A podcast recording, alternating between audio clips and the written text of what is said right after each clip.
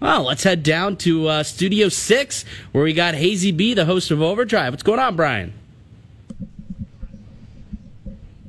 Do we Oh, got we're you? having some audio. Oh, we got some technical difficulties. Maybe we, we're not getting them there. Hazy, there? I can hear you. Can you guys hear me? Oh, there beautiful. you We got you. We got you. What's going on, Hazy B? What time did you get into the building this morning?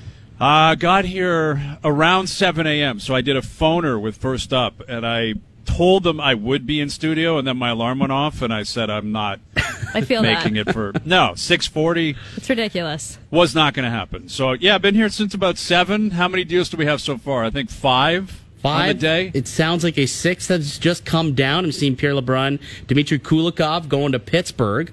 So Pitt getting themselves another depth defenseman. Any any comments on that one?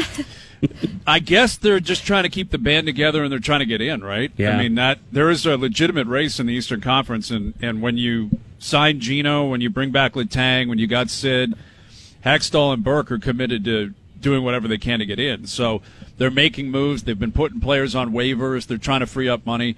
I don't think that that's going to move the needle in terms of them actually punching a ticket, but that's basically what it is. And I I'm curious about that mentality because they're going to be a wild card team, so they're going to likely play Boston in the first round, maybe Carolina in the first round.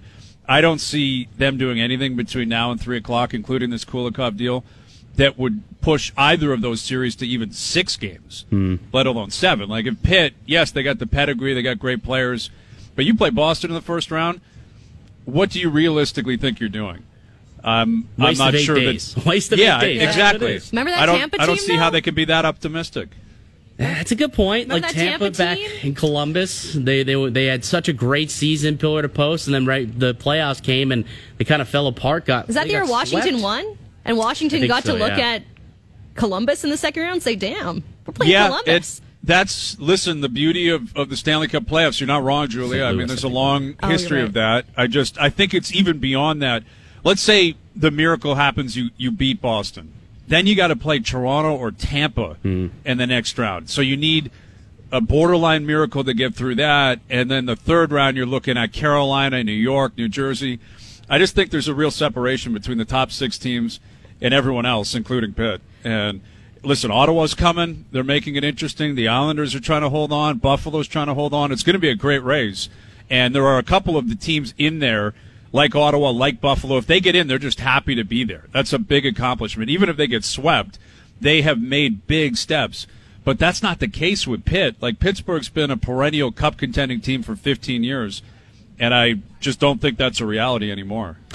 Uh, with Bryan Hayes uh, from Overdrive. I'm I- I'm curious to get your thoughts. You, you look at the deals that have come down the last couple of weeks here, especially in the East. You talk about it being an arms race to even get out of here, but you look at players: Dmitry Orlov, Ryan O'Reilly, Tarasenko, Patrick Kane.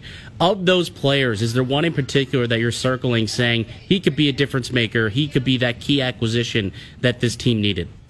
Well, I'm not sure Boston needed Orlov, but look what he's doing already. He's- Unbelievable. yeah, he's got three goals, eight points in four games.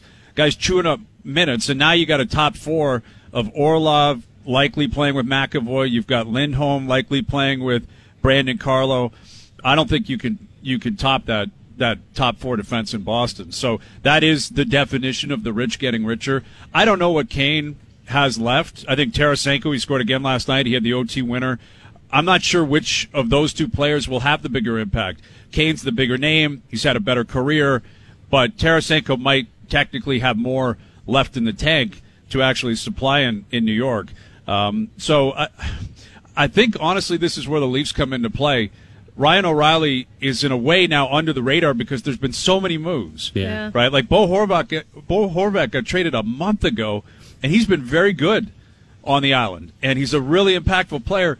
And it's almost as if that's been completely lost in the shuffle because of how many other deals have taken place. Uh, so I'm not sure there's one in particular because there's been so many. There's four or five guys you can look at in the Eastern Conference, and you fully expect they're going to play big minutes, offer big production, and possibly have a big impact on a cup pursuit. I didn't even mention the name Timo Meier, who was probably Right. the best Oh, of the guy, bunch eh? and number one on the trade board for months, and didn't even come across because there's been so many big names. Yeah. And I think that that's a testament to him playing in San Jose. I think a part of it too, right? There's an East Coast bias there that we don't pay attention as much because he's been in San Jose. But you're right. That that dude is a player. Like he's a point a game power forward that's going to have a big impact on that team. And Jersey's under the radar because they have been off the radar for so long. And it's Toronto, Boston, Tampa, New York. Carolina's been, you know, a perennial powerhouse in the East. Watch out for those Devils, man. They they still could shock the world, and, and if they do, Timo Meier will play a big role in that. Yeah, all of a sudden, people care.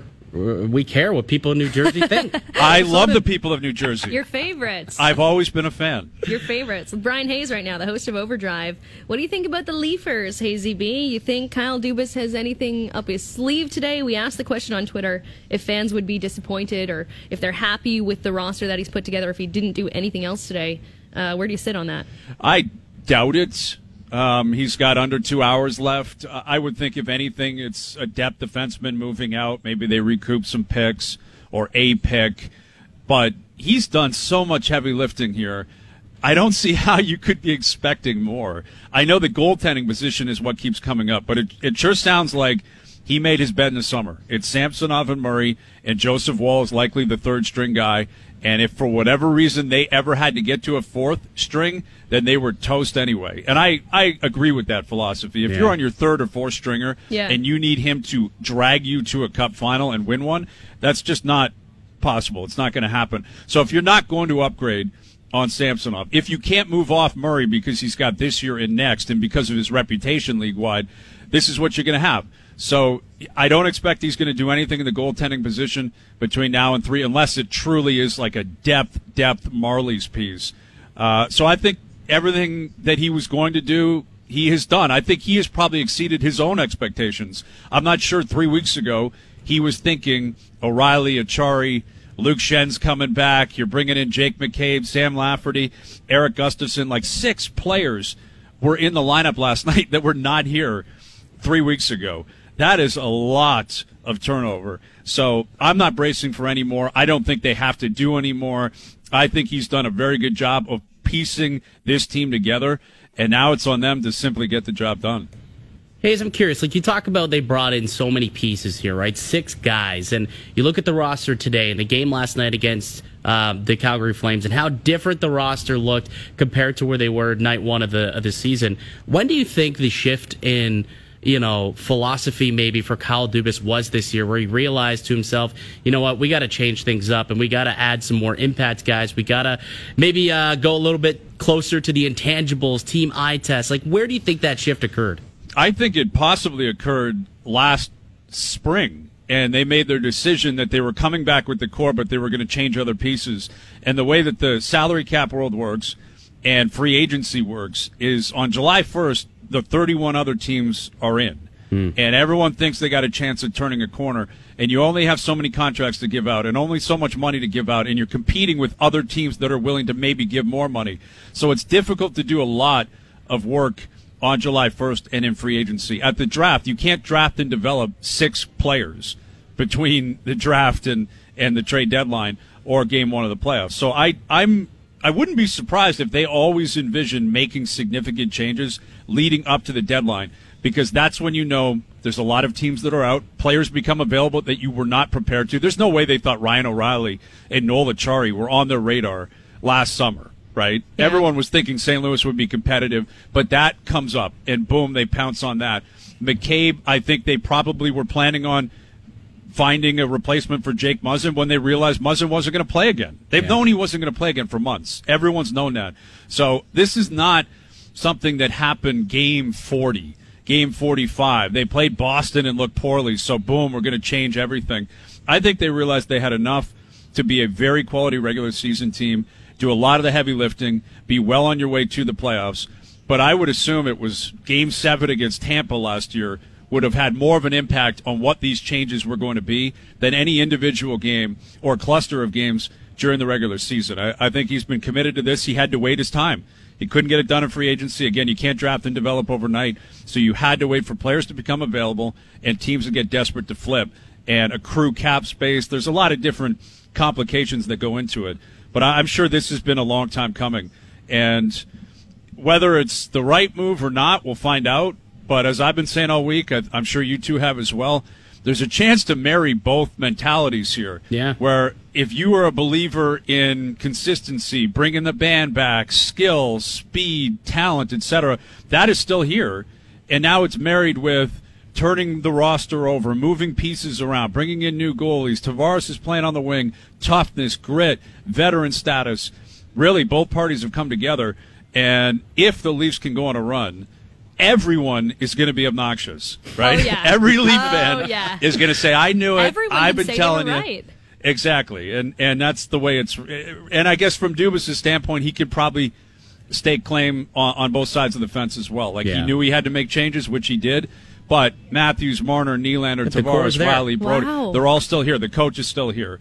So he can probably spin it whichever way he Yeah, wants. we, We can and we unite will, the fan right? base. We can all stand there on Yes. parade day, hold passion hands, that unites us. sway from side to side. there you go. Uh, Hazy B, we got to let you go. You're busy over at Studio Six, but I have to ask about the O Dog. He always comes in looking so looking so fly and dapper. He's looking even Svelte better today. today. like a solid twelve today. What's what's going on in Studio yeah, Six? it's top notch. Yeah. Uh, there was a stunt double that was in here. Same. That was a stunt Same- double. No. If you can believe I it. thought it was just a good hair day. No, it it it was. I'm willing to break that news for you too, but the resemblance was uncanny.